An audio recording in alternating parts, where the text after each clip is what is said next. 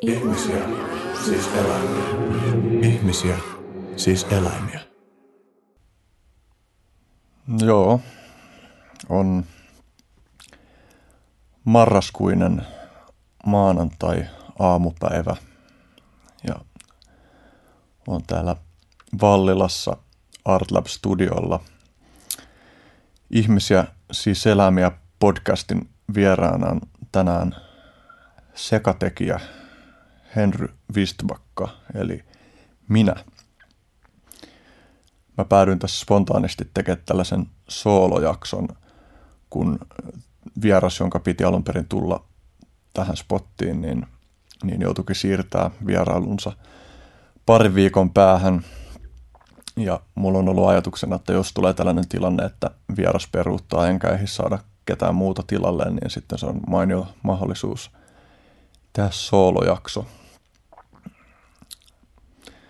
Mun tekee mieli aloittaa tämä. Mulla ei ole mitään kauhean selkeät suunnitelmaa siihen, että mihin tämä on menossa, vaan mä ajattelin vaan höpistää ja katsoa, mitä siitä seuraa. Mutta mä ajattelin aloittaa siitä, että mä harrastan vähän tällaista metapohdintaa, eli niin kuin pohdintaa liittyen podcastiin. Että ensimmäisenä aiheena olkoon tämä itse asia, jonka äärellä tässä ollaan. Mä mietin sitä, että voisin puhua siitä, että mikä motivoi tekemään podcastia tai miksi tämä tuntuu hyvältä projektilta musta. Tässä on jotenkin, mulla on aika paljon sellaisia tyyppejä tullut vastaan elämäaikana, joiden kanssa on tuntunut siltä, että tekisi mieli käydä pitkiä keskusteluja. Ja tämä podcasti tarjoaa aika mainion mahdollisuuden siihen. Tämä on ikään kuin hyvä tekosyy istua useammaksi tunniksi alas ja jutella. Ja jotenkin tämä tuntuu myös tekevän aika hyvää siinä mielessä, että, että kun esimerkiksi kirjoittajana mä oon aika sellainen hidas ja perfektionistinen. Mä työstän aika usein mun tekstejä tosi pitkään ennen kuin mä saan ne sellaiseen pisteeseen, että ne tuntuu valmiilta, niin tässä on jotain semmoista spontaania, että vaikka näissä jaksoissa saattaa toisinaan olla jonkin verran edittejä, niin, niin pääosin nämä on hetkessä syntyviä, flowaavia. Ja podcasti tuntuu myös siinä mielessä siistiltä lähestymistavalta tuottaa sisältöä, että ihmiset on tänä päivänä paljon liikkeessä älylaitteiden kanssa ja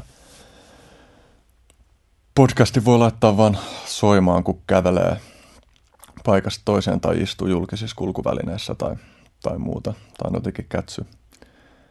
Kaikki ihmiset ei kuitenkaan ole sellaisia kuin minä. Mä kävelen usein tuijottaen mun kännykkää ja myös usein pidän läppäri kädessä kävellessäni ja luen sieltä, sieltä jotain. Se tuntuu aika kömpelöltä. Mä oon fiilistellyt sitä myös, että mitä sitten kun meidän tällaiset älyteknologiat alkaa olla sellaisessa pisteessä, että, että ne jättää meidän kädet vapaaksi ja ehkä myös, että ne ei vaadi tuijottamista johonkin helvetin alaviistoon, jolla on sellaisia seurauksia, että, että meidän niskat menee paskaksi. Miten se menikään, että kun katsoo alaspäin, jos pitää älyluuria tällaisessa asennossa, katsoo alaviistoa siihen, niin niskaan tulee semmoinen kymmenien kilojen painoa vastaava veto, joka hajottaa meidän nikamat, nikamat ja tekee meille paskan ryhdin. Jotenkin olisi hyvä, että meidän teknologiat kehittyisi poispäin. Mä jotenkin unelmoin siitä, että, että meillä olisi sellaisia teknologioita, jotka sallis meidän, tai niin nimenomaan tätä siis viestintäteknologiaa, niin sellaista, joka, jota olisi helppo käyttää niin, että olisi koko ajan ikään kuin ergonomisissa, lajityypillisissä asennoissa. Liittyen ergonomiaan, niin mä katsoin tuossa sellaisen Jaron Lanierin, joka on tällainen yksi virtuaali virtuaalitodellisuusteknologioiden pioneeri, joka on kritisoinut paljon sitä, että, että millä tavalla me toteutetaan meidän näitä kommunikaatio, digitaalikommunikaatioteknologioita ja, ja sitä, miten tavallaan siihen, miten pahimmillaan se niin kuin suppeuttaa sitä, että miten me voidaan ihmisinä toteuttaa itteemme. Niin katsoin tuossa, olisikohan se ollut Rolling Stone-lehdessä vai missä oli Leinierin haastattelu. Tämä Leinier on aika erikoinen tyyppi, se on sillä on muun muassa ihan valtava kokoelma kaikenlaisia erilaisia instrumentteja ympäri maailmaa. Ja, ja se ilmeisesti oikeasti osaa soittaa niitä kaikkia. Siis, mä en tiedä, oliko se niin, että sillä oli jopa tuhatkunta erilaista instrumenttia. Mutta mainio oivallus, jonka se heitti, oli, että, että niin kuin parhaimmillaan soittimet on käyttöliittymältään jotenkin kaikkein ergonomisimpia, intuitiivisimpia ja eniten jotenkin vaan ihmisen sopivia työkaluja, joita me ollaan kehitetty. Että, että instrumentit parhaimmillaan voi auttaa meitä ilmentää tosi moniulotteisesti ja syvällisesti sitä, että mitä on olla ihminen. Ja sitten Leinierin ajatus oli se, että myös näiden meidän kommunikaatioteknologioiden ja ylipäänsä meidän erilaisen teknologioiden, joilla me tuotetaan asioita, niin että niiden käyttöliittymien pitäisi olla yhtä hienostuneita ja jalostuneita kuin, kuin meidän parhaissa soittimissa. Ja tuo on jotenkin tosi kutkuttava ajatus. Ja tuntuu, en ole mikään muotoilija tai suunnittelija tai koodaaja – mun on vaikea hahmottaa, että miltä se käytännössä näyttäisi. Mutta no yksi esimerkki, joka tuli mieleen siitä, että miten tietokoneita voi viedä hitusen tollaiseen suuntaan, niin on tämä artisti Imogen Heap, lausutaankohan se noin, jolla on semmoinen MIDI-puku, jolla se pystyy ohjailemaan, mä en tiedä onko se kiinni niin kuin tietokone, tietokoneessa olevassa sekvenssarisoftassa vai missä, mutta se pystyy kehon liikkeillään, käden liikkeillään, sormen liikkeillään ja myös sillä, että missä se sijaitsee esiintymislavalla, niin pystyy vaikuttamaan kaikkiin eri elementteihin musiikissa pystyy tekemään live, tai live-musiikkia tuolla tavalla. Tuo on mun tosi mielenkiintoinen lähestymistapa ja, ja siinä on mukana se koko kehollisuus. Ja ehkä toi on sellainen juttu, että kehollisuus ei pelkästään kädet ja silmät, niin tuntuu sellaisilta jutulta, jotka olisi makeata saada meidän ilmaisuteknologiaan. Se tuntuu jotenkin niin kömpelöltä naputella näppäimistöllä juttu. No nyt nykypäivän alkaa olla jo ihan – ihan ok tuollaista puheentunnistusteknologiaa, että jotain viestejä pystyy sanelemaan etenkin englanniksi sillä tavalla, että ne muuttuu tekstiksi. No tietysti sekin on kömpelö, että, että sitten ne kuitenkin joutuu lukemaan siinä tekstimuodossa.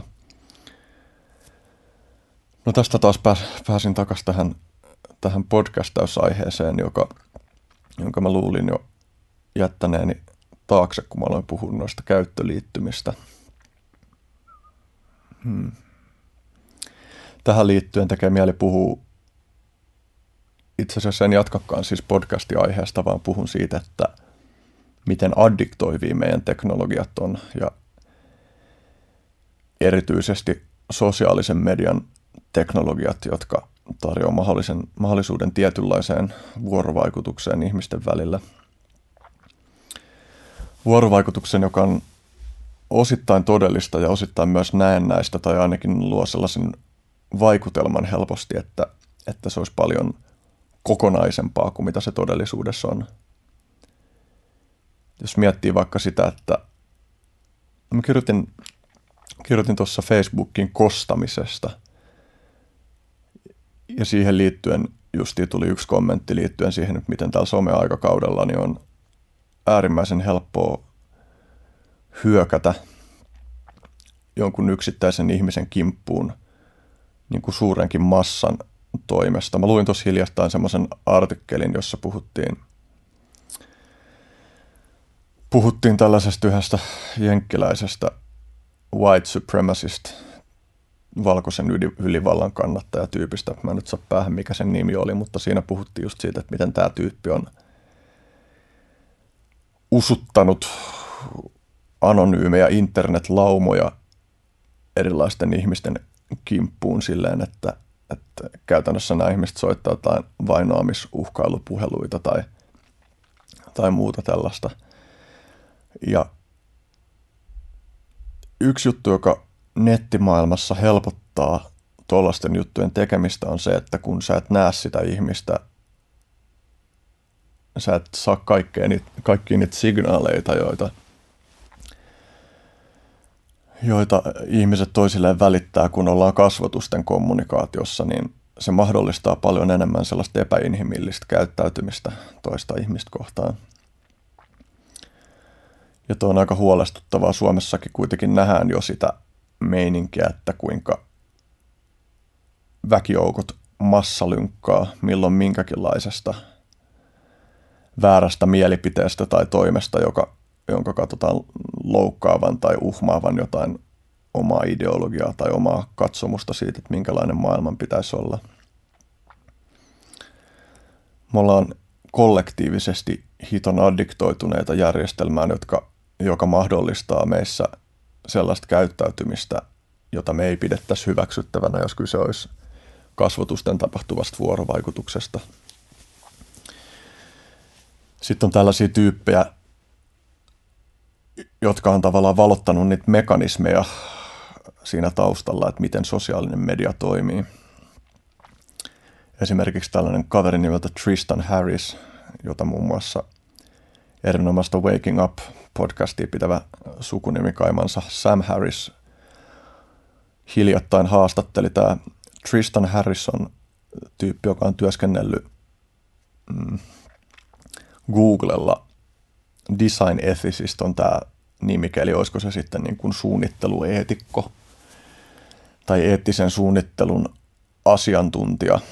Ja, ja tämä Tristan Harris puhuu siitä, että minkälaisia mekanismeja käytetään siihen, että ihmiset saataisiin viettää mahdollisimman paljon aikaa näiden palveluiden äärellä. Tämä Tristan Harris on mielenkiintoinen tyyppi. Se on tutkinut erilaisia ihmisten manipulointikeinoja. Eli se on esimerkiksi ö, muun muassa soluttautunut erilaisiin kultteihin. Se on tutkinut ö, esimerkiksi lavamagiikkaa, keinoja, joilla ihmisten, ihmisiä pystytään harhauttamaan. Kaikki tällaisia juttuja ja, ja sitten se on myös syvällisesti perehtynyt siihen, että miten nykyaikaista ihmisen psykologian tuntemusta käytetään, käytetään ihmisten käytännössä hypnotisointiin meidän käyttämien softien palveluiden äärelle. Se yksi sen vertaus, jota se käyttää, on se, että, että sosiaalisen median nämä uutisvirrat on ikään kuin ö, hedelmäpelikoneita. Eli, eli aina kun sä scrollaat sitä uutisvirtaa alaspäin, niin sieltä usein on odotettavissa erilaisia palkintoja meille, jotka tuntuu meidän tai vaikuttaa meidän aivoissa sellaisella tavalla, joka tuntuu hyvältä. Ja siinä on sopiva määrä semmoista epäsäännöllisyyttä, mikä liittyy siihen, että on tutkittu, että, että se on erityisen addiktoivaa, jos ö, ei ole aina ennustettavissa, että minkälaisia palkintoja sieltä tulee, kun ikään kuin vetää sitä hedelmäpelin kahvaa, eli tässä tapauksessa justiin lataa sen oman feedinsä. Kuulemma käytetään esimerkiksi sellaistakin, että, että jonkun algoritmin mukaisesti esimerkiksi Facebook rytmittää sitä, että missä tahdissa noita notifikaatioita, ilmoituksia uusista viesteistä tai tykkäyksistä tai kommenteista tulee koska semmoinen tietty epämääräisyys siinä rytmissä on, on meille tosiaankin addiktoivampaa. Eli, eli niitä ilmoituksia niistä tykkäyksistä ei välttämättä tuu aina silloin just sillä hetkellä, kun se tykkäysnappula on painettu. Ja yksi tämän Tristan Harrisin pointti, jota se pitää esillä, on se, että, että monet meidän käyttämistä softista niin ei pyri millään tavalla maksimoimaan meidän hyvinvointia tai sitä, että me saataisiin toteutettua elämässä niitä juttuja, joita me pidetään arvokkaina, vaan niiden tarkoitus on vain maksimoida se ruutuaika. Ja tämä tietysti kytkeytyy siihen, että, että se tuote, jota esimerkiksi Facebook myy, on, on se käyttäjä itse. Eli että tuote ei ole se Facebook, tuote on käyttäjä ja käyttäjän tiedot, jotka myydään erilaisille tahoille. Lähinnä tietysti tässä vaiheessa mainostajille. Tietysti voi miettiä, että pidemmällä tähtäimellä myydäänkö niitä myös ikään kuin synkempiä agendoja omaaville tahoille, mutta, mutta tällä hetkellä siis se, että miksi me saadaan käyttää tuota monessa mielessä tosi mahtavaa palvelua, on, on se, että se tuottaa valtavia voittoja. Mä oon miettinyt välillä sitä, että mikä on se, miten mä tavallaan mieltäisin eettisessä mielessä sen, että mä käytän Facebookia ja jopa maksan Facebookille. Mä ylläpidän useita Facebook-sivuja ja, ja on toisinaan käyttänyt tätä Facebookin mainosominaisuutta, jolla voi maksaa lisää näkyvyyttä omien näiden pageensa postauksen, postausten leviämisen edistämiseksi. Ja niin, jotenkin se, että maksaa tuollaiselle firmalle, joka tekee rahaa käyttäjiensä tiedoilla, kuulostaa aika vitun karulta. Ja sitten samanaikaisesti kuitenkin Facebook näyttäytyy mulle aidosti tehokkaana vaikuttamisen välineenä, että sitä kautta pystyy tavoittaa tosi moni ihmisiä. Se on niin kuin suuri ristiriita siinä, että, että samanaikaisesti tuottamalla hyvää sisältöä sinne, puhuttelevaa sisältöä sinne, niin tekee siitä entistä addiktoivamman. Mun on vaikea hahmottaa tai sa- sam- ehkä henkilökohtaisesti samastua siihen kokemukseen, kun ihmiset puhuu siitä, että että heidän Facebook-uutisvirtansa on täynnä paskaa, niin kuin ikään kuin asioita, jotka ei käsittele mitään todellista, jossa olisi jotain substanssia. Että heidän virtansa on täynnä kissakuvia ja jotain kuvia aterioista ja sen sellaista, missä siis sinänsä ei ole lähtökohtaisesti mitään vikaa, mutta tietysti, että jos suuri osa siitä, mihin käyttää aikansa on tuollaista, niin, niin voin hyvin kuvitella, että se alkaa tuntua tympeältä ja mitään sanomattomalta. Mä oon itse käytän Facebookia siinä mielessä aika erikoisella tavalla, että kun mä tuotan sinne paljon sisältöä ja, ja ylläpitelen erilaisia sivuja ja ryhmiä, niin, niin mä en oikeastaan selaa sitä varsinaista uutisvirtaa kovinkaan usein ollenkaan. Eli, eli mä en tiedä, suurta osaa siitä, mitä ihmiset sinne postaa. No en mä tiedä suurta osaa muutenkaan, koska mulla on niin paljon kontakteja siellä, että, että, että mä en näkisi suurimman osan ihmisistä postauksia, vaikka mä sellaisin sitä tuntikausia päivittäin. Mutta silloin kun mä päädyn tekemään sen, niin mm, mulla noi algoritmit on ehkä sitten huomioinut sen aika hyvin, että minkälaiset jutut mua puhuttelee, koska kun mä menen sinne uutisvirtaan, niin se on yleensä täynnä juttuja, jotka on mun mielestä kiinnostavia tosi monenlaisista eri aiheista, yhteiskunnallisista aiheista ja, ja ihmisten yksityiselämää koskevista mun mielestä niin kuin hyvin merkityksellisistä asioista. Mutta se on myös syksy pysyttäytyy erossa siitä, että mä tiedän, että siellä on loputon määrä kiinnostavaa kamaa. Ja tämä on yksi tosi mielenkiintoinen aihe, jota mä oon miettinyt. Mm. Mä oon tässä podcastissa aiemminkin maininnut tällaisen ö, sivuston tällainen hyperkirja, eli niin kuin, siis internetin hyperteksti, ö, ominaisuuksia hyödyntävä kirja, mikä siis käytännössä tarkoittaa sitä, että se on kirja, joka linkkailee niin kuin jatkuvasti eri puolille itseään. Erotuksena perinteisestä paperikirjasta, jossa ei ole linkkejä minnekään, niin tämä, tämä kirja on sellainen, että sitä voi lukea vähän missä vaan järjestyksessä, mutta siis se on nimeltään Meaningness, ja sitä kirjoittaa tällainen öö, öö, muun muassa tekoälytutkimusta tehnyt kaveri nimeltä David Chapman. Ja tämän Meaningnessin yksi pointti on se, että se käsittelee sitä, että miten me selviydytään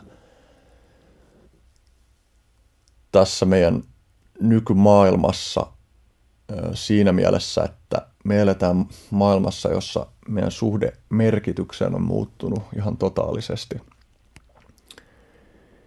Eli siinä, missä joskus satoja vuosia sitten vielä oli ehkä tyypillisempää uskoa siihen, että, että maailmassa on joku ikään kuin objektiivinen merkitys, joka on jonkun meitä suuremman tason antama ja määrittelemä, niin sitten sekä tämä valistuksen prosessi ja pyrkimys maailman tieteelliseen ymmärrykseen, että sitten filosofinen ymmärrys, josta, josta Nietzsche kiteytti jotain, joka tavallaan artikuloitu selkeämmäksi 1900-luvun aikana, niin johti meidät tilanteeseen, jossa me havaittiin, että on, onkin itse asiassa tosi paljon vaikeampaa hahmottaa, että mikä on merkityksellistä.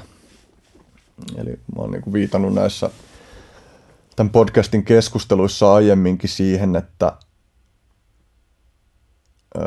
että me ollaan ikään kuin sellaisen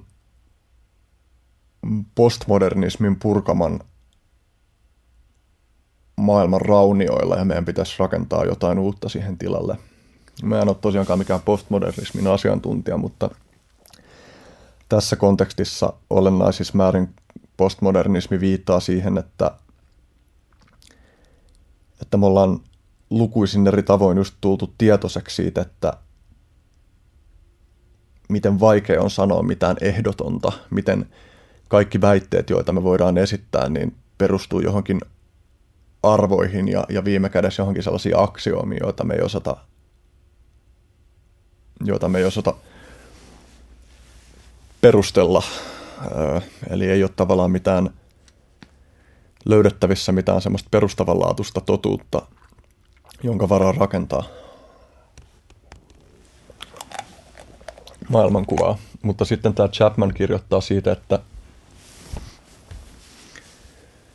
ja tämä itse asiassa liittyy myös siihen projektiin, joka esiteltiin ihan ensimmäisessä tämän podcastin jaksossa, jossa oli vieraana Lilja Tamminen, puhuttiin metamodernismista. Niin metamodernismi on justiin tavallaan ikään kuin se, mitä tulee postmodernismin jälkeen. Tuntuisi mielettömältä ajatella, että merkitys elämässä olisi myöskään, niin kuin vaikkakin on selvää, että se ei, me ei pystytä tavoittaa, tai ainakin se tuntuu mulle mahdottomalta tavoittaa merkitystä jonain absoluuttisena, absoluuttisena objektiivisena ilmiönä, niin samanaikaisesti ei kuitenkaan myöskään tunnu mielekkäältä tällainen ehkä sitten monien nihilistien kannattama ajatus siitä, että, että merkitys on täysin subjektiivista ja täysin yksin luotavissa olevaa. Tänhän siis romahduttaa jo ihan lähtökohtaisesti, lähtökohtaisesti esimerkiksi se, että, että ei me luoda meidän ajatuksia eikä kokemuksia missään tyhjössä, vaan me luodaan ne jatkuvassa vuorovaikutussuhteessa – muiden ihmisten ja, ja muun maailman kanssa. Ja tämä meaningnessin hahmottelema kysymys, samoin kuin metamodernistisen liikkeen hahmottelema kysymys on, että mikä sitten on se välimaasto, jossa me voidaan rakentaa jotain yhdessä jotain sellaista, johon tuntuu mielekkäältä uskoa, joka tuntuu joltain, jota kohti me voidaan yhdessä kulkea. Joku tällainen ikään kuin suuri narratiivi. Ja tämä Chapmani käyttää sellaista käsiteparia nebulous and patterned, joka viittaa siihen, että, että ilmiöillä on äh, meidän havaitsemat ilmiöt on häilyviä, sumeita, mutta samanaikaisesti niissä on kuitenkin rakennetta, eli säännönmukaisuutta, eli toistuvuutta. Ja yhtenä esimerkkinä tästä on esimerkiksi sukupuoli. Että voidaan sanoa, että että suuri osa ihmisistä ilmentää binäärijakaumaa. Suuri osa ihmisistä ilmentää selkeästi piirteitä, joita me ollaan totuttu ajattelemaan miehinä, ja, tai, tai piirteitä, joita ollaan totuttu ajattelemaan naisina. Ja sitten samanaikaisesti kuitenkin on, on myös paljon ihmisiä, jotka ei asetu selkeästi tälle jakaumalle. Eli sukupuolta voidaan pitää ilmiönä, joka on patterned ja nebulous yhtäaikaisesti. Samoin esimerkiksi tyypillinen esimerkki, joka on myös esimerkki fraktaalisuudesta, eli, eli murtomuodoista. Rantaviiva. Kun me katsotaan etäältä rantaviivaa, niin näyttää selkeältä, että okei, tuolla on vesi ja tuolla on maa. Mutta sitten kun me mennään lähemmäs sitä rajaa, niin käykin selkeämmäksi, että se onkin sumea se raja. Mitä lähemmäs me mennään, niin sitä enemmän me huomataan, että ne sekoittuu toisiinsa. On vaikea sanoa tarkalleen, että missä vesi alkaa ja missä, missä maa alkaa. Ja sitten yksi Chapmanin ajatus, joka liittyy tähän sosiaalisen median maailmaan, on, että, että kun me ollaan ikään kuin löydetty itsemme sellaisesta tyhjiöstä sen suhteen, että on vaikea sanoa, että mikä on totta ja millä kriteereillä totuutta pitäisi arvottaa, niin yksi ikään kuin epävastaus, joka tähän asiaan on, on tullut, on, on tällainen Chapman kutsui sitä atomisoitumiseksi, atomisoituneeksi moodiksi, jossa merkitystä on tarjolla ikään kuin pieninä pirstaleina. Ja, ja se liittyy siis siihen, että me eletään valtavan informaatiotykityksen keskellä. Eli toisin sanoen, se käyttää esimerkkinä Twitteriä ja se mainitsee Twitterin ö, ilmiönä, joka on ikään kuin metafora itsestään – koska Twitterissä on tiivis merkkirajoitus, johon pitäisi paketoida suuri määrä merkitystä, ja, ja se tulva, mikä siellä on, niitä eri merkityssignaaleja on vaan valtava ja käsittämätön. Ja se haaste on siinä, että ikään kuin, että me ei olla enää merkitystyhjiössä, vaan me ollaan merkitysövereissä jatkuvasti koska meille joka suunnasta paukutetaan niin voimakkaasti sitä, että, että mikä on, mikä on tärke, mitkä on tärkeitä yhteiskunnallisia kysymyksiä, mitkä on tärkeitä tieteellisiä aiheita. Jos miettii, että minkälaista meidän, minkälainen meidän lajihistoria on, minkälaisiin olosuhteisiin me ollaan sopeuduttu. Me ollaan laskeuduttu puista, asuttu jossain luolissa – elämässä on ollut keskeistä merkittävissä määrin se, että me etitään ruokaa poimimalla sitä jostain pensaista tai puista ja metsästämällä. Ja totta kai on ollut esimerkiksi ihmisten välisiä konflikteja, joita on pitänyt selvittää, on pitänyt yrittää tulla toimeen oman lauman jäsenten kanssa ja on toisaalta pitänyt yrittää puolustautua kilpailevilta, mahdollisesti vihamielisiltä laumoilta. Mutta silti se jotenkin potentiaalisten kiinnostuksen kohteiden skaala on ollut huomattavasti pienempi kuin nykyään. Ja voi tietysti ajatella, että, että esimerkiksi joku kirjapainotaidon kehittyminen on ollut iso tekijä siinä, että, että ollaan alettu siirtyä kompleksisempaan suuntaan, koska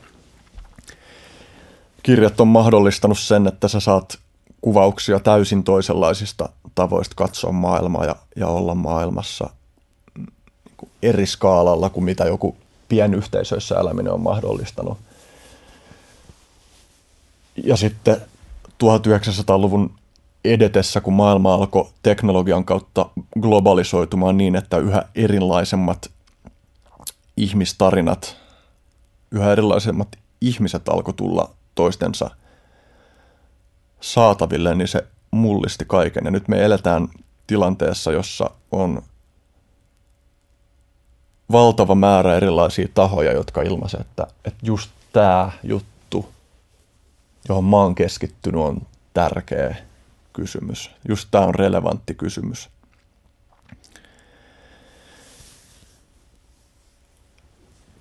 Ja ihmisten on tosi vaikea hahmottaa sitä, että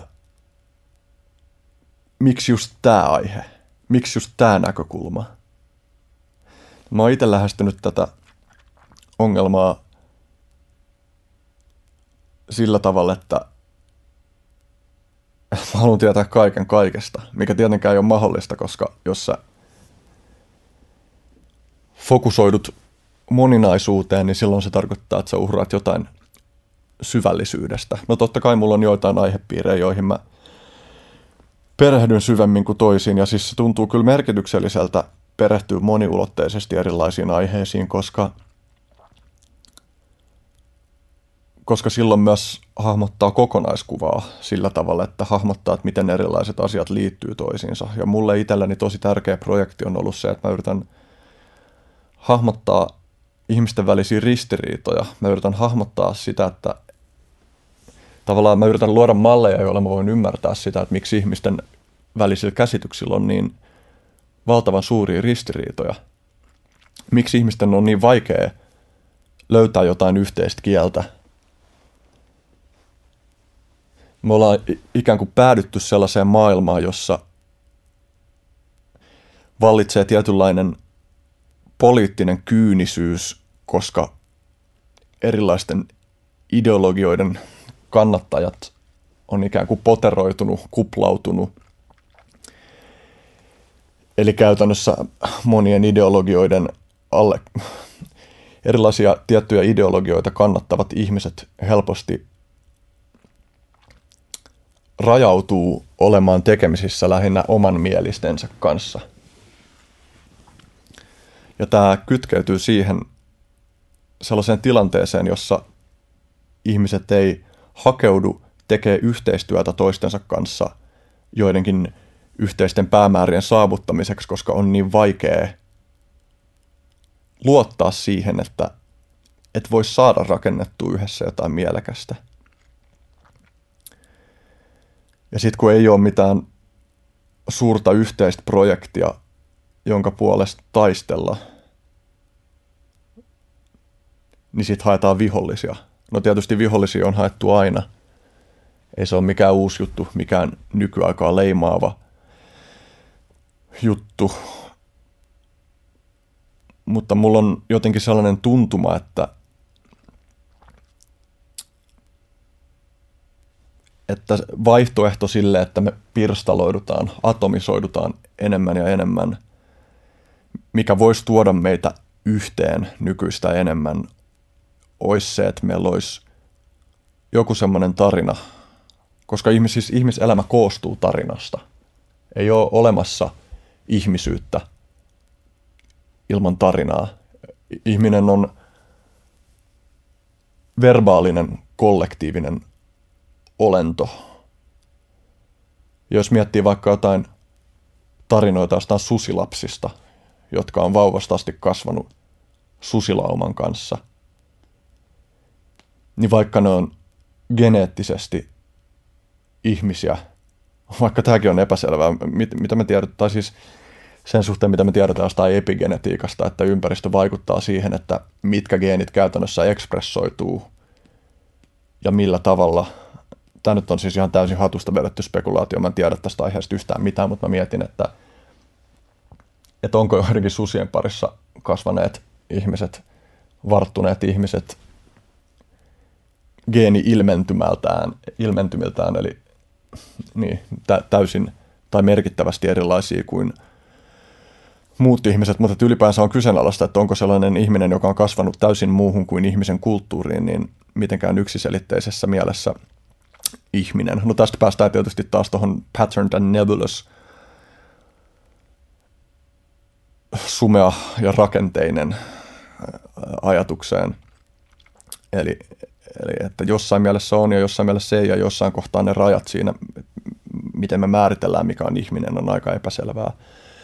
Mutta että, että kyllä tuntuu merkittävältä, että, että se miksi joku susilapsi on aika kaukana ihmisyhteisössä kasvaneesta lapsesta on se, että siltä puuttuu ne ihmisyhteisön tarinat, jotka määrittää sen ymmärryksen siitä, että mikä meidän paikka on tässä maailmassa, mikä on ihmisen paikka suhteessa muihin lajeihin, mikä on sen oman lauman suhde muihin laumoihin ja niin edelleen. Siis totta kai siis käytännössä muutkin eläinlajit elää tietynlaisissa narratiiveissa. Mä en osaa sanoa, että missä määrin ne rakentaa jotain symbolisia kartastoja jonkun kielen välityksellä, mutta onhan tietysti ihan sekin, että miten on tapana käyttäytyä, niin sekin kuvaa tietynlaista narratiivia. Tästä tulee mieleen se tutkimus siitä, jossa en muista miten se tarkalleen meni, mutta niin kun laitetaan sata simpanssia tai kymmenen simpanssia huoneeseen ja, ja huoneen kattoon laitetaan roikkumaan banaani. Ja, ja sitten siinä on joku elementti, jota pitkin voi kiivetä. Ja sitten kun yksi simpanssi kiipee sinne ottamaan sen banaanin käteensä, niin jostain, sanotaan nyt vaikka, että sieltä suihkutetaan kylmää vettä kaikkien simpanssien päälle. Ja sitten tästä seuraa pitkällä tähtäimellä se, että tai siis simpanssit alkaa estämään sen banaanin hakemista yksittäisiltä simpansseilta ja, ja sitten se, vaikka ne simpanssit yksi kerrallaan vaihdettaisiin niin, että lopputilanteessa yksikään niistä simpansseista ei ole nähnyt, mitä sitten banaanin käteen ottamisesta seuraa, niin, niin siitä huolimatta ne estää sitä, estää ketä tahansa simpanssia hakemasta sitä banaania sieltä. Voi ajatella, että nämäkin toteuttaa tietynlaista narratiivia, mutta joka tapauksessa siis ihminen on tosi merkittävissä määrin narratiivinen olento ja se, mihin me fokusoidutaan vaikka poliittisesti, mihin me yhteiskunnassa pistetään meidän kapasiteettia, on merkittävästi kiinni siitä, että minkälaista narratiivia me kerrotaan siitä, että minkälaisessa maailmassa me eletään, minkä, minkälaista on ihmisyys, mikä on hyvää, mikä on arvokasta. Ja, ja siinä, missä mun mielestä on naivi ehkä ajatella, että ihminen on pelkästään vain hyvä ja yhteistyöhaluinen ja empaattinen olento, niin on myös yhtä lailla naivi ajatella, että ihminen on ainoastaan itsekäs, häikäilemätön ahne paskala ja, ja tämähän on olennaisesti sellainen narratiivi, jota kutsutaan neoliberaaliksi narratiiviksi. Täytyisi löytää sellainen narratiivi, joka ottaa tosissaan meidän kapasiteetin olla käsittämättömän itsekkäitä ja tehdä toisillemme kammottavia asioita – silloin, kun olosuhteet on sille otolliset. Narratiivi, joka tiedostaisi tämän, mutta samanaikaisesti ymmärtäisi, että miten valtava potentiaali meillä on oikeasti pitää toisistamme huolta, tukea toisiamme, rakentaa sellaisia yhteisöjä, jotka tukee yksilöllisyyttä ja sellaista yksilöllisyyttä, jossa yksilöiden on oikeasti hyvä olla osa sitä yhteisöä. Et siinä missä joku liiallinen, sekä, sekä liiallinen individualismi että liiallinen kollektivismi on, on vahingollista. Liiallinen kollektivismi, no joku Stalinin, Stalinin Neuvostoliitto tai Hitlerin Saksa räikeinä esimerkkeinä siitä, että mitä kollektivismi voi pahimmillaan tehdä, mutta sitten taas samanaikaisesti niin tällä hetkellä meillä on tilanne se, että sellaiset tahot, jotka pitää ideaalinaan sellaista lyhytnäköistä omaan napaan tuijottamista, jotka käyttäytyy ahneesti vaan omien voittojensa maksimoimisen, niin kuin välittömän maksimoimisen puolesta, niin sellaisilla tahoilla on tosi paljon valtaa meidän tämänhetkisessä maailmassa. Ja on vaikea sanoa, että minkälaisia poliittisia ratkaisuja pitäisi tehdä. Mä henkilökohtaisesti uskon, että jonkun tyylinen perustulojärjestelmä esimerkiksi olisi syytä saada mitä pikimmiten kasaan, koska nykytilannehan on se, että yhä suurempi osa työpaikoista on tulos korvatuksi automaation toimesta, joka tarkoittaa sitä, mikä eikä joka. Mä oon tänä vuonna opetellut, opetellut sitä, että missä tilanteessa kuuluu käyttää sanaa joka ja missä mikä. Tämä tarkoittaa sitä, että, että yhä suuremmalla osalla ihmisistä ei tule olemaan mitään perinteistä työpaikkaa tarjolla, mikä puolestaan tarkoittaa sitä, että ei ole toimeentuloa. Ja kun ei ole toimeentuloa, niin ihmiset helpommin tarrautuu myös sellaisiin narratiiveihin, jotka tarjoaa edes jotain helpotusta. Ja yksi tyypillinen tällaisen tar- narratiivin muoto on se, että vihollinen. Demonisoidaan joku ryhmä ja keskitytään, rakennetaan se koko ajatusmaailma sen ympärille, että, että tämä ryhmä on paha. Ja tätä ryhmää meidän pitää vastustaa, koska tämä ryhmä on uhka meidän tulevaisuudelle. Me tarvitaan joku systeemi, joka mahdollistaa sen, että ihmiset pystyy elämään ihmisarvosta elämää tilanteessa, jossa sitä työtä ei ihan oikeasti tuu ole kaikille tarjolla. Ja se, mitä tämä mahdollistaa, kun me saadaan tällainen järjestelmä kasaan, on se, että, että ihmiset voi tehdä, koska nykytilanteessa ihmiset käyttää aikaansa paljon sellaisiin asioihin, jotka on suoranaisen haitallisia.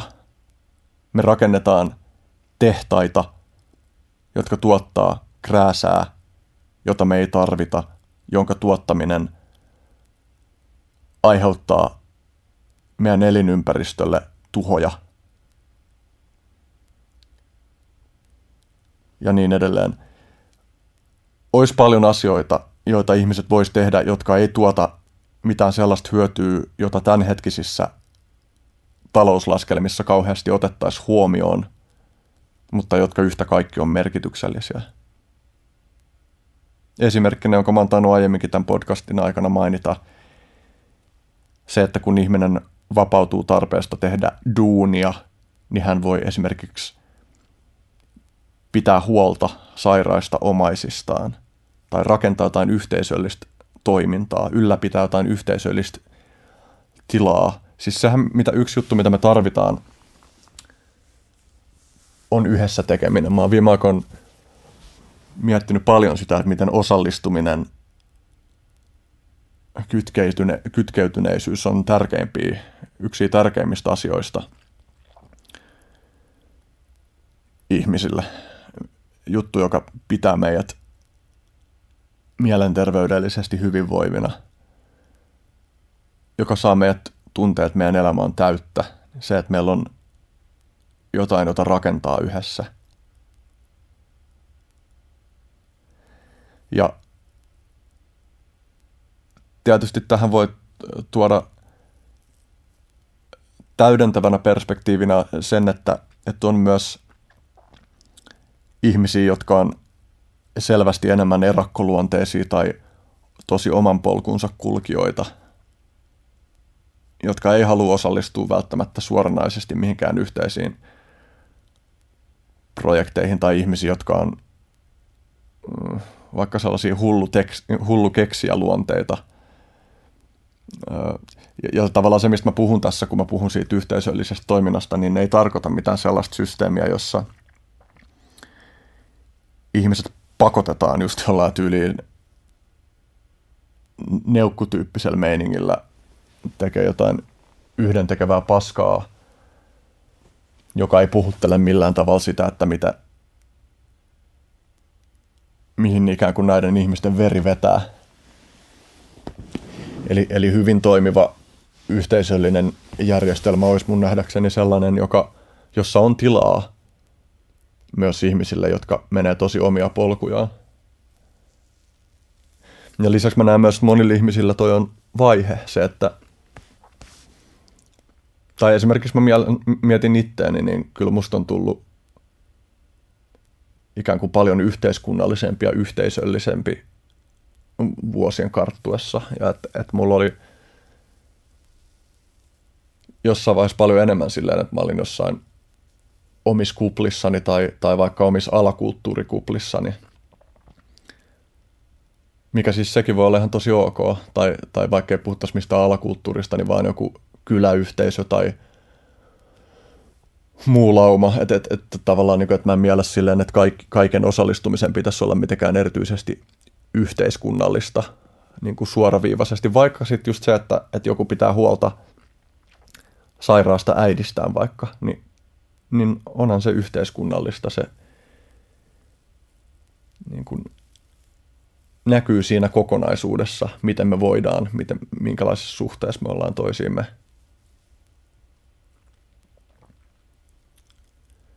Ja niin, me, me ollaan niinku, yksi, yksi juttu, mitä mä mietin sellaisena yhdistävänä narratiivina,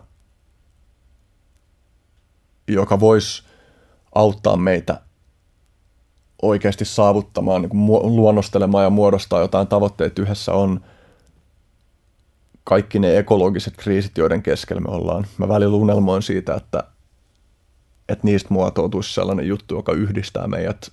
Että se on se meidän yhteinen vihollinen, joka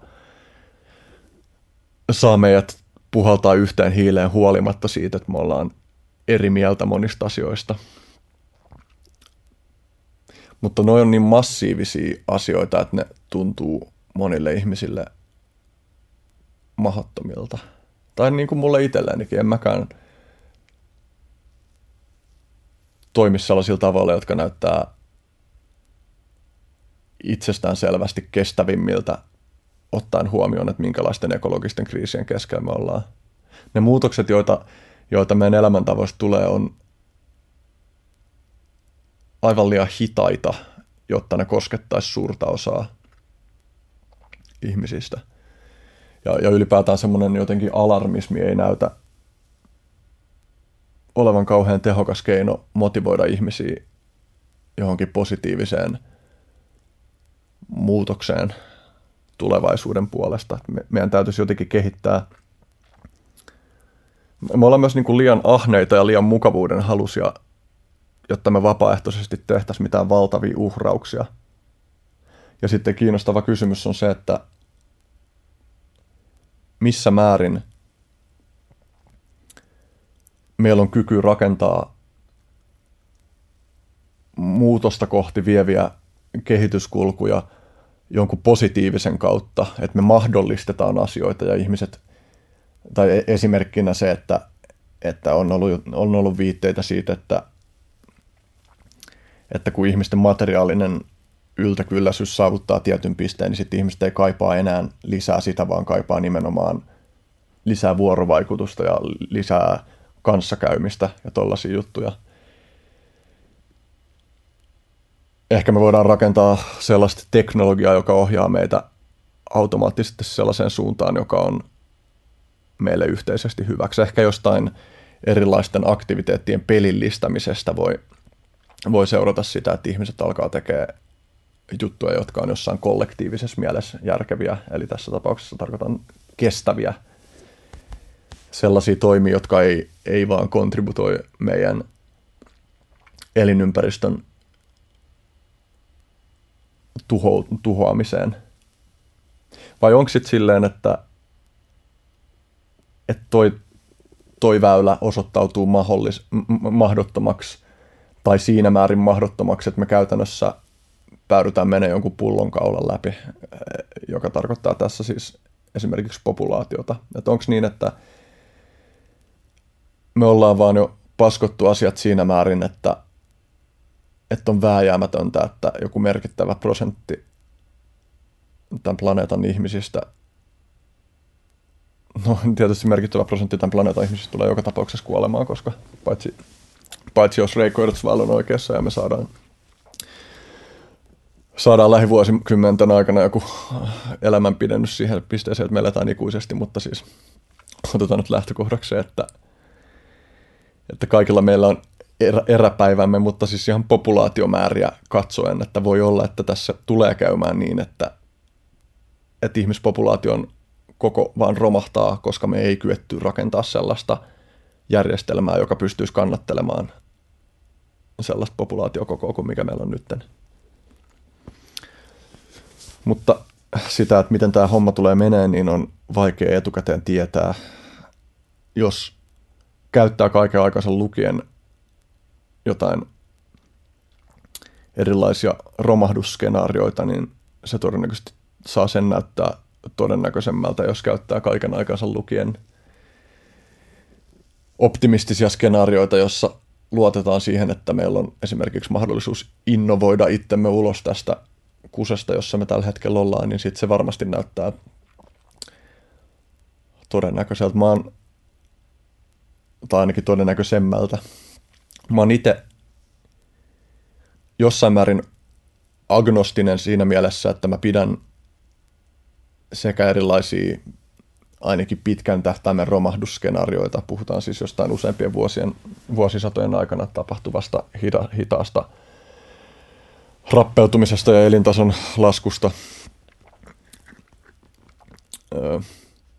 Pidän niitä ihan mahdollisena, mutta pidän myös mahdollisena, että, että joko teknologisesti tai ehkä jopa jonkinlaisen sisäisen muutoksen kautta, niin me pystytään löytää sellaiset muutoksen väylät, että meidän ei tarvitse mennä mihinkään massakuolema meininkiin. Mä oon agnostinen siinä mielessä, mä oon auki näille eri skenaarioille, mutta sitten samanaikaisesti ehkä mä oon kuitenkin enemmän optimisti. Mä oon kutsunut itteni kyyniseksi optimistiksi. Musta on hyvä olla jonkin verran kyyninen. Mutta mus samalla tavalla ehkä, tai se, ehkä se tulee siitä, että mulla on yksilötason luottamusta elämään. Että mulla on joku semmoinen koke, koke, niin pitkän tai niin kuin omankin elämän kokemukseni pohjalta syntynyt luottamus siihen, että elämä kantaa mua. Vaikka tulisi välillä ihan mielettömiä vastoinkäymisiä, sellaisia vastoinkäymisiä, joita ei pysty vain ihmisjärjellä ymmärtää, jotka hajottaa, jotka satuttaa. Mulla on joku semmoinen syvä luottamus elämään, ja se ei ole luottamus mihinkään sellaiseen, että, että kärsimystä ei tulisi, eikä se ole tai että se on, se on luottamus, johon kytkeytyy syvä tietoisuus siitä, että, että jonain päivänä mä kuolen. Että se on ehkä joku enemmän semmoinen laadullinen luottamus, se on joku suhde elämään, joka saa mut tuntea, että, että tulevaisuus on mielekäs. Mulla ei ole mitään haju, mitä siellä on tulossa, mutta – jotenkin mä vaan luotan. Ja, ja sitten tästä henkilökohtaisen tason luottamuksesta tulee myös mahdollisuus luottaa laajemmalla skaalalla, luottaa ihmislajin jäsenenä tulevaisuuteen, vaikkakin se on vaikeampaa. Tavallaan yksilötasolla mä koen, että asia on huomattavasti selkeämpi. Kollektiivisella tasolla on paljon enemmän sellaisia tuhovia ja kestämättömiä voimia, joihin ei näytä selvältä, että miten niihin voisi vaikuttaa. Niin on, on vaikeampi luottaa siihen, mutta että kyllä mä kollektiivisellakin tasolla haluan, haluan toimia ää, ikään kuin sen oletuksen pohjalta, että, että me voidaan rakentaa hyviä asioita, me voidaan rakentaa kestäviä asioita. Mä huomaan yhtäkkiä, että mä oon puhunut taukoamatta melkein tunnin. Tämä itse asiassa on ollut yllättävänkin helppoa ja luontevaa ottaen huomioon, että mulla ei ollut muuta ajatusta luonnosteltuna alkuun kuin se alkupiste, josta mä lähdin liikkeelle, eli se, että miksi mä teen podcastia. Nyt mä huomaan, että entistä enemmän tuntuu siltä, että tämä podcasti on siksi kiva media, että, että se pakottaa päästää tietynlaisesta kontrollista. Se pakottaa juurikin luottamaan. Se pakottaa heittäytyy jollekin aallolle sellaisella tavalla, että tuntuu olennaiselta, että mä vaan jossain sisälläni tiedän, että se kannattelee, tai jos ei kannattelekaan siinä mielessä, että, että mä päädyn vaan änkyttää jotain mihinkään liittymätöntä paskaa, niin sitten se aalto kantaa mua opettamalla, se tarjoaa mulle mahdollisuuden oppia. Oppii ilmaisua, oppii heittäytymistä, oppii kohtaamaan epäonnistumista ja niin edelleen.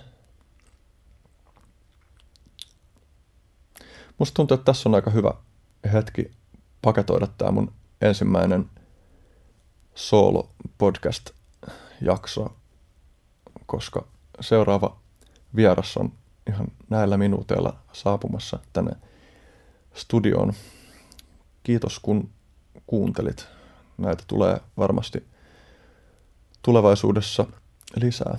Sen mä itse asiassa sanon vielä ennen kuin lopetan, että, että mulla on, mä oletan, että siinä vaiheessa kun mä julkaisen tämän jakson, niin mä oon myös kirjoittanut siitä, mutta sanon tämän nyt ihan tällainen puheen, puheen muodossa myös, että mulla on joukkorahoitussivusto, joukkorahoituskampanja osoitteessa patreon.com, patreon.com kautta inspiraatiokanava. Ja tämä joukkorahoitussivusto on merkittävä mahdollistaja mun elämässä, eli, eli se on yksi olennainen tekijä siinä, että mulla on mahis heittäytyy tekemään tätä hommaa. Mulla on mahis olla käymättä jossain päivätyössä ja toisaalta esimerkiksi mä oon pitkään elättänyt itteni katusoitolla, niin mulla on mahdollisuus öö, olla käyttämättä mun aikaa jatkuvasti katusoittoon saadakseni, saadakseni sen verran tuloja, että mä tuun toimeen. Mulla on tällä hetkellä ihan selkeästi mun elämässä sellainen vaihe, että mä oon saanut tarpeekseni säännöllisestä katusoitosta ja mä haluan oikeasti keskittyä tuottamaan – hyvää sisältöä, sellaista sisältöä, joka rakentaa, asiassa sella, rakentaa maailmassa sellaisia asioita, joita, joita mä pidän hyvänä ja kannattamisen arvoisena. Siellä Patreon-kampanjasivustolla on siis semmoinen blogi, jota pääsee lukemaan, mikäli on osallistuu tämän kampanjan rahoittamiseen ja, ja sitten siellä on myös erilaisia summia vastaan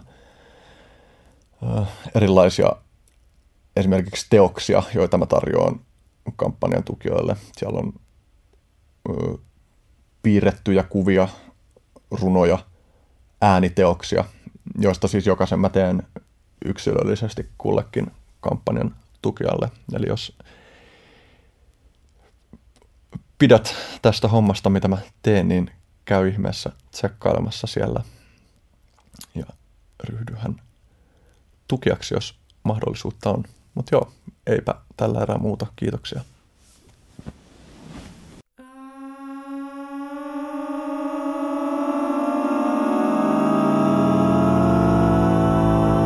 Art Club. Ihmisiä, siis eläimiä. Ihmisiä, siis eläimiä.